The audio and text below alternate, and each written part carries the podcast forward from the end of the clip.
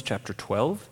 Our New Testament lesson will be from the 12th chapter of Romans, uh, verses 9 to 13.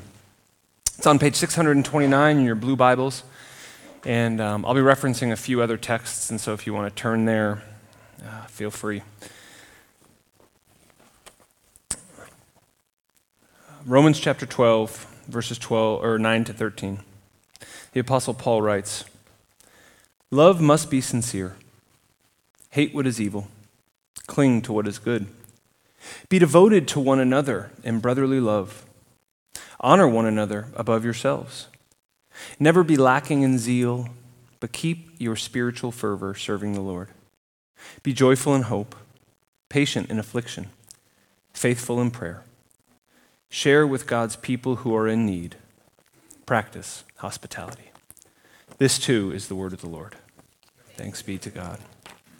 So, as I mentioned, uh, tonight we're beginning in the evening service, anyways. Um, last week we started in the morning, and this morning um, with a series on all of these one another commands in the Bible. We're actually going to spend the next, essentially till Christmas, going over these things. And tonight we have this one where there's a couple of different ones be devoted to one another, honor one another. But what we're going to talking about is that last phrase practice hospitality. Um, you know, at my first job, uh, I worked at a church and, and, we had a really big staff. And one of the things we would always do is we'd have staff lunches where sort of people would bring, like, it's like a potluck, you know, certain people would bring things. Now, the interesting thing about this church was that it was actually in Hawaii. Some of you may not have known this. I lived there for a number of years. And these people know how to eat. Okay? If you've ever been there, these are some of the largest human beings on the planet, and there's a reason. And, and if you don't also know this about me, know that I also love to eat. And this was a great marriage, me living in Hawaii. Um, there's actually pictures where I look kind of swollen and in a bad way from living there. But we would always have these, these staff potlucks or these big church events where we'd have these really big potluck meals. And everyone knew there were certain people, certain families that were just the really good cooks. You know, and everyone wanted their food right? And so we'd have sometimes even hundreds of people at these big meals, these big long lines of tables, but everyone knew which was the really good food. And I remember being torn, uh, really arguing about this in my head. What do I do? Do I be polite and sort of hang back and say, "No, I'm the, you know, the youth pastor. I'll let everyone else go. It's fine. You know, go ahead, take and eat." Or do I do what I really wanted to do, which is get in line as soon as possible because I know the good teriyaki chicken is going to be gone very quickly. Um, because, and, and you've all been there, right? You're standing there waiting in line, you've decided to be polite and let other people go before you, and then someone who's gone in line ahead of you is walking by with a giant plate, and you know, I'm not going to get any of that. You know, all the chicken wings are going to be gone, all the good stuff's going to be gone, and I'm going to be left with some sort of macaroni salad. what do you do? You know, one of the things I want to talk about tonight is now, this is a small example, but we're always faced with big choices like this too. When we go through our day, do we choose to be selfish or not? Do we choose to do that which we want to do or that which is good for the people around us? And the tricky thing about selfishness is we rarely can see it in ourselves. Because most people, if you ask them, they would say, Oh, yeah, I'm not selfish. I, am certainly what we call in English altruistic. I live for other people. I try to do things for other people. I, I mean, I'm not selfish. We can't see it in ourselves. Most of us, we think we're really gracious. And I think selfishness is a really sort of a sneaky sin, and it is a sin, by the way. But I think it's very sneaky because we can't always see it. And one of the things about selfishness is we're living for ourselves, and so we're not actually ever inviting people into our life that would tell us when we're being selfish. So we just continue to be selfish. And, and, and the question I want you to think about as we begin tonight is Are you selfish? Or do you lift up others above yourself? Are you living for others rather than yourself? Even when that mo- means you're at the back of the line at the potluck and there's not going to be the same amount of food for you. You know, we call this hospitality, living for the sake of others. And it can be almost anything. It can be giving time, giving resources, giving food, giving opening people into your home, whatever it is. It can be anything. but we're talking about living for others. So let's talk about this hospitality. Um, most of us are aware of this. It, it, exists around the world, obviously. It's very important. Um, it exists in many cultures around the world and in history. You know, in our passage here, this was originally written in Greek, and it's basically a combination of two words uh, brotherly love, like it talks about the phileo love, like you love a brother or a sister, uh, and then this, this word that also means friendship. So it's sort of like a brotherly friendship. How do we love others in a, in a friendly, brotherly way? How would you care for another person as if they were your family, your very brother or sister? And in ancient Greece and in ancient Rome, at the time this was written, hospitality, if you were a citizen, of course, um, but if you were a citizen, this was a right. You had the right to go to someone's house and they had to show you hospitality. And in fact, social standing would be leveled by how hospitable you were to people. Say, oh, John, he, he's really hospitable. He spends all of his time and resources on other people, and people would think very highly of them. And much more before that, in the ancient world, we read this passage uh, for our Old Testament. In ancient Judaism, it was very important. It was actually written into the law of Deuteronomy and Leviticus that the Israelites had to care for people, that they had to release debts, that they had to care for foreigners and the aliens living among them, the widows and the fatherless, that everyone had to be cared for. It's the same root word we have in English for things like hospital and hospice care. You know, many people in the church even consider hospitality a spiritual gift. That this is something that's so important that the Holy Spirit gives us abilities to do this for others. And so tonight we have this passage here in Romans. Paul is encouraging the church in Rome, and he says, Listen, we need to be practicing hospitality to one another. You know, um, different Bibles say different things. In the Bible I was studying, the little subtext that starts out this little section we just read says, Love in action. How do we live out this love? Well, to give you a little context to Romans chapter 12, uh, when we don't go verse by verse throughout Scripture, sometimes it's helpful to have some context when we just sort of jump into a chapter and jump out. So, if you're not familiar with Romans 12 uh, or, or, the book of Romans, let me just give you a little background. And you can look in your Bibles if you want. Uh, in Romans 12:1, the Apostle Paul says that um, we are to give our lives as a living sacrifice. He says this is our spiritual act of worship, that we as followers of Jesus give our very lives in worship for our God. In verses 1 to 2. And then he goes on to say that whatever our gifts are, whatever you're good at, okay, whatever it is, can be anything, that, that we do so in service in the name of Jesus as one team, as the church. And this is in verses 3 to 8. So it talks about it doesn't matter if you're, if you're a scientist, if you're a teacher, if, if you're good at working with your hands, or if you're good at research and thinking, that we do these things for Christ. And then he enters into this discourse where we find ourselves in verses 9 to 13. And he starts in verse 9 by saying that love first must be sincere, that we must hate to what is evil, and we must cling to what is good. I like how he phrases this hate what is evil and cling to what is good. He's not just saying to avoid evil, right? He's not just saying to just try not to be around evil. He's actually saying that we need to hate it. There's a difference here. We need to hate it and we need to oppose it. We need to actually be in opposition to evil, not just ignoring it, which, by the way, there's a big difference. We'll talk about that. And then he goes on in verse 10 to say that we also not just need to hate evil, but we need to be devoted to one another. That means that you are living, you are devoting your efforts for the sake of others.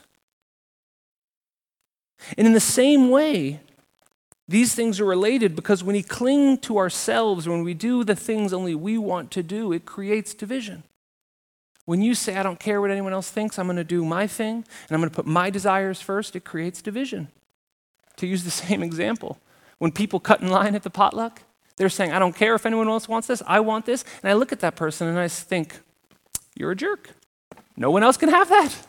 It creates division, it creates anger in my heart. I'm just being honest. But this is something that was nothing new. If we look at scripture, this was happening in the church in Corinth too. In the book of 1 Corinthians, uh, this is in chapter 11, if you want to turn there, but uh, you can also just make a note and look it up later. In 1 Corinthians 11, this was actually happening when the believers would gather together. The Apostle Paul writes to the Corinthian church, he says, In these following directives, I have no praise to give you. Your meetings are doing more harm than good. I hear that when you come together as a church, there are divisions among you. No doubt there have to be differences among you, um, but when you come together, it is not the Lord's Supper you're eating, for as you eat, each one of you goes ahead without waiting for anyone else. One remains hungry and another gets drunk. You know, this was an issue the Apostle Paul actually had to deal with specifically to some of these churches because they were not unified. And the actions of some were creating separation for others. And Paul says, No, devote yourselves to one another. And, verse 11 says, Do it joyfully, never lack in zeal.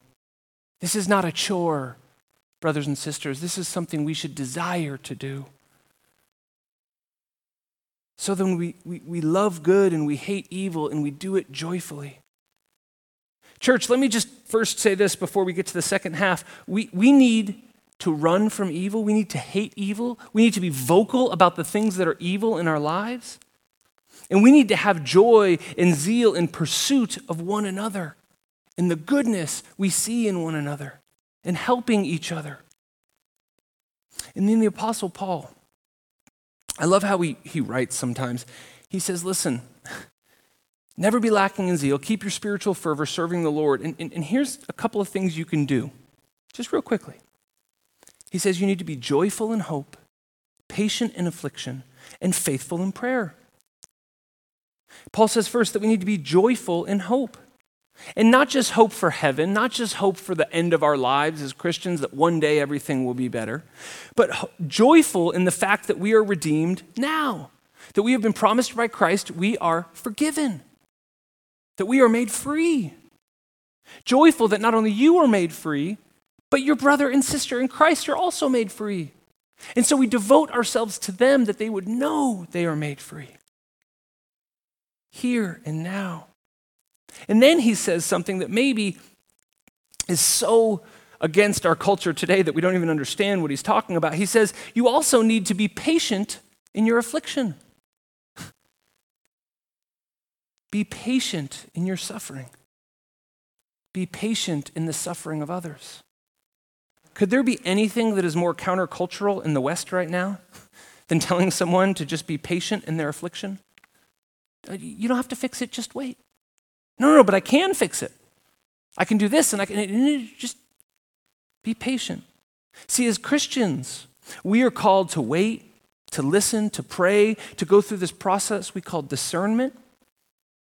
And this goes for our relationships. That when our neighbor is suffering, we enter into that suffering with our neighbor. When we are suffering, we don't just rush to fix it, but we stop and wait and pray. We don't just immediately offer advice or problem solving, but we listen to one another and care for one another by showing empathy and being there for them. But today, we don't do that. We avoid suffering and affliction so much that this idea of being patient in suffering is just intolerable to us. Why would I be patient? I don't deserve this. I'm just going to go fix it. And then the Apostle Paul says, while we're joyful in hope and patient in affliction, we also need to be faithful in prayer. I can't overstate this. Anyone who's been going to church a long time knows this. You need to pray more. I'm sorry. I'm sorry if you've been hearing it since you were this small. You can't hear it too much. You can't pray too much. Eh, challenge pray too much. Let me know how it goes. You just can't. You just can't. And the Apostle Paul says you need to be faithful in prayer. If you want to love one another, if you want to practice hospitality, if you want to be there for one another, you need to be faithful in prayer, not only for yourself, but for your brothers and sisters in Christ. And all of these things, all of these things lead us to be able to do what it says in verse 13, which is sharing with God's people who are in need and practicing hospitality. Showing hospitality to all. Love what is evil, or love what is good and hate what is evil, and be devoted to one another. And if we think about this and the theme of this section in Romans as living sacrifices, our hospitality, is part of that. The job we have here is that we would learn and grow together. It's why we're here, okay? If we could do this on our own, we wouldn't be here. You would be at home reading your Bible, maybe listening to a podcast, you know, maybe whatever it is, but, but, but we can't do this on our own. And so we come together to love one another, to cling to what is good, to hate what is evil, and to help each other see our blind spots, to help each other see where we are in fact selfish and need help. And, and church, let me remind you that hospitality is not a suggestion or something that is only for a few people to practice or, or something that just when your time or your schedule allows for it. The Apostle Paul says that we are all to be living sacrifices in the name of Jesus Christ. And because of our selfishness, it's really hard to see. Because selfishness is a sin that keeps us from practicing hospitality. This is the number one thing that keeps us from doing this. You know, the opposite of selfish might be humility or what we call selflessness, right? But hospitality is the fruit of humility. It's how we show that we are humble. It's how we show that we love the way God loves. Because someone can be humble and still not do anything for anyone else. Someone can be humble and still not actually serve their brother or sister. But if you want to be a hospitable person, you show the world by the fruit in your life, and that is loving and caring for one another. I mean, look again how he starts it. He says, Love must be sincere. You must hate what is evil and cling to what is good. And so, as you think about hospitality and loving others, I, w- I want you to think about that question, or this question Are you really hating the evil in your life? I mean, really. Are you hating the evil in your life, or are you letting it lurk around? Are you opposing the evil in your life, or are you just sort of letting it exist and just pretending it's not there? Saying, no, I can control it, I can handle it. Are you clinging to the good and running towards God? Or are you trying to let the good and the evil coexist in your life so that you don't have to get rid of all of those things that you secretly love? Are you trying to find a loophole to allow these things to remain in your life? Because those things when we do not cling to what is good and hate what is evil, it keeps us from loving our neighbors. It keeps us from living for others. It keeps us from doing our commands of practicing hospitality. And that is selfishness. When we say, my needs are better than others and I'm going to keep my life how I want, and that is sin. The scriptures emphasize hospitality because this is a way for us to live the love of Jesus. We always sing these songs about love and, and Jesus and how great He is and how He saved us. And people always ask me, how do I grow in my faith? How do I become stronger? How do I overcome sin? Live for other people.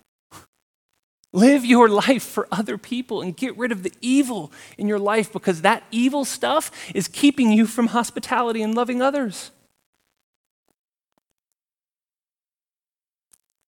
In 1 Peter he writes, The end of all things is near. Therefore, be, be clear minded and self controlled so that you can pray. See, can't pray too much. Above all, he says, love each other deeply, because love covers over a multitude of sins. Offer hospitality to one another without grumbling. Each one should use whatever gift he has received to serve others. And listen to this faithfully administering God's grace in its various forms. When we get rid of the evil in our life and cling to what is good, and we practice hospitality and we serve and we give to others, we're not just doing nice things for people, we're actually giving people the very grace of God. We are becoming in our service a means of grace to other people. This is what it means in Scripture where it says that we are ambassadors for Christ. See, church, and this is throughout Scripture, by the way. Think of the passage in Mark chapter 2 where the friends lower the guy on the mat. It's a group of people serving their friend so that he might be in the presence of Jesus. A physical means of grace by cutting a hole in a roof and bringing him to Jesus.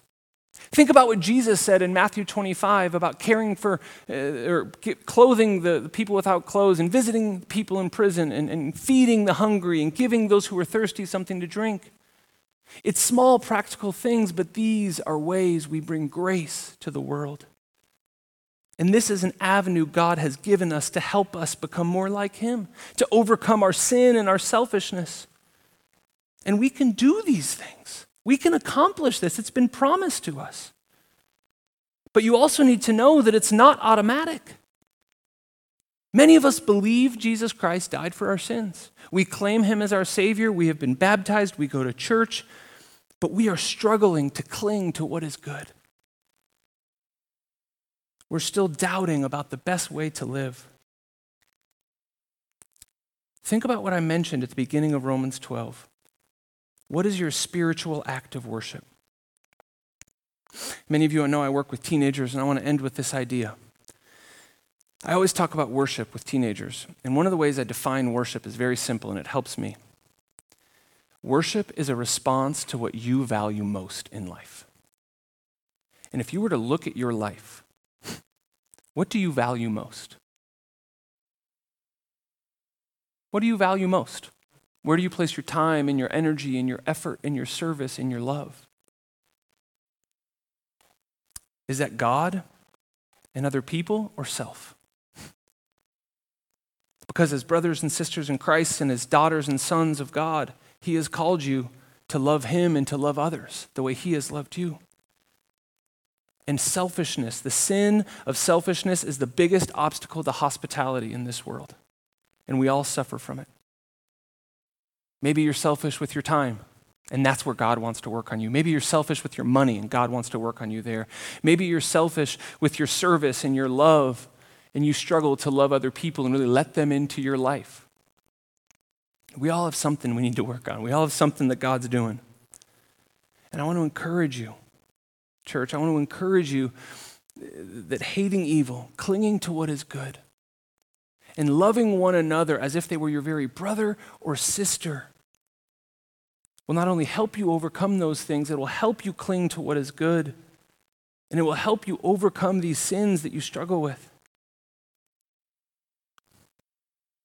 The example Jesus set for us to overcome these sins is hospitality, is love, it's service.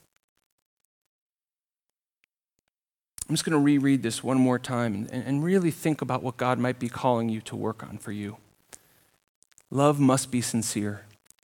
Hate what is evil and cling to what is good. Be devoted to one another in brotherly love. Honor one another above yourselves. Never be lacking in zeal, but keep your spiritual fervor serving the Lord. Be joyful in hope. Be patient in your affliction. Faithful in prayer. Share with God's people who are in need and practice hospitality. Church, let's practice hospitality with one another. Let's practice hospitality with one another. Let's serve one another and let's do all we can. Because I want to challenge you because if we don't do it within the church, if we don't do it among our brothers and sisters in Christ, we certainly won't do it out in the rest of the world. Would you pray with me? Let's pray. God, I thank you. I thank you for the example of Christ who practiced such great hospitality that he laid his life down for us. Lord, I pray that in our spiritual act of worship, we would include, God, that we would be joyful, that we would be patient in our suffering, that we would ever be praying, and Lord, that we would be able to serve one another. God, I pray that you would convict our hearts of the things that we, have, we are selfish God, the, the areas we need to let go of. Lord, we confess our sins of selfishness here and now to you. And Lord, we find repentance.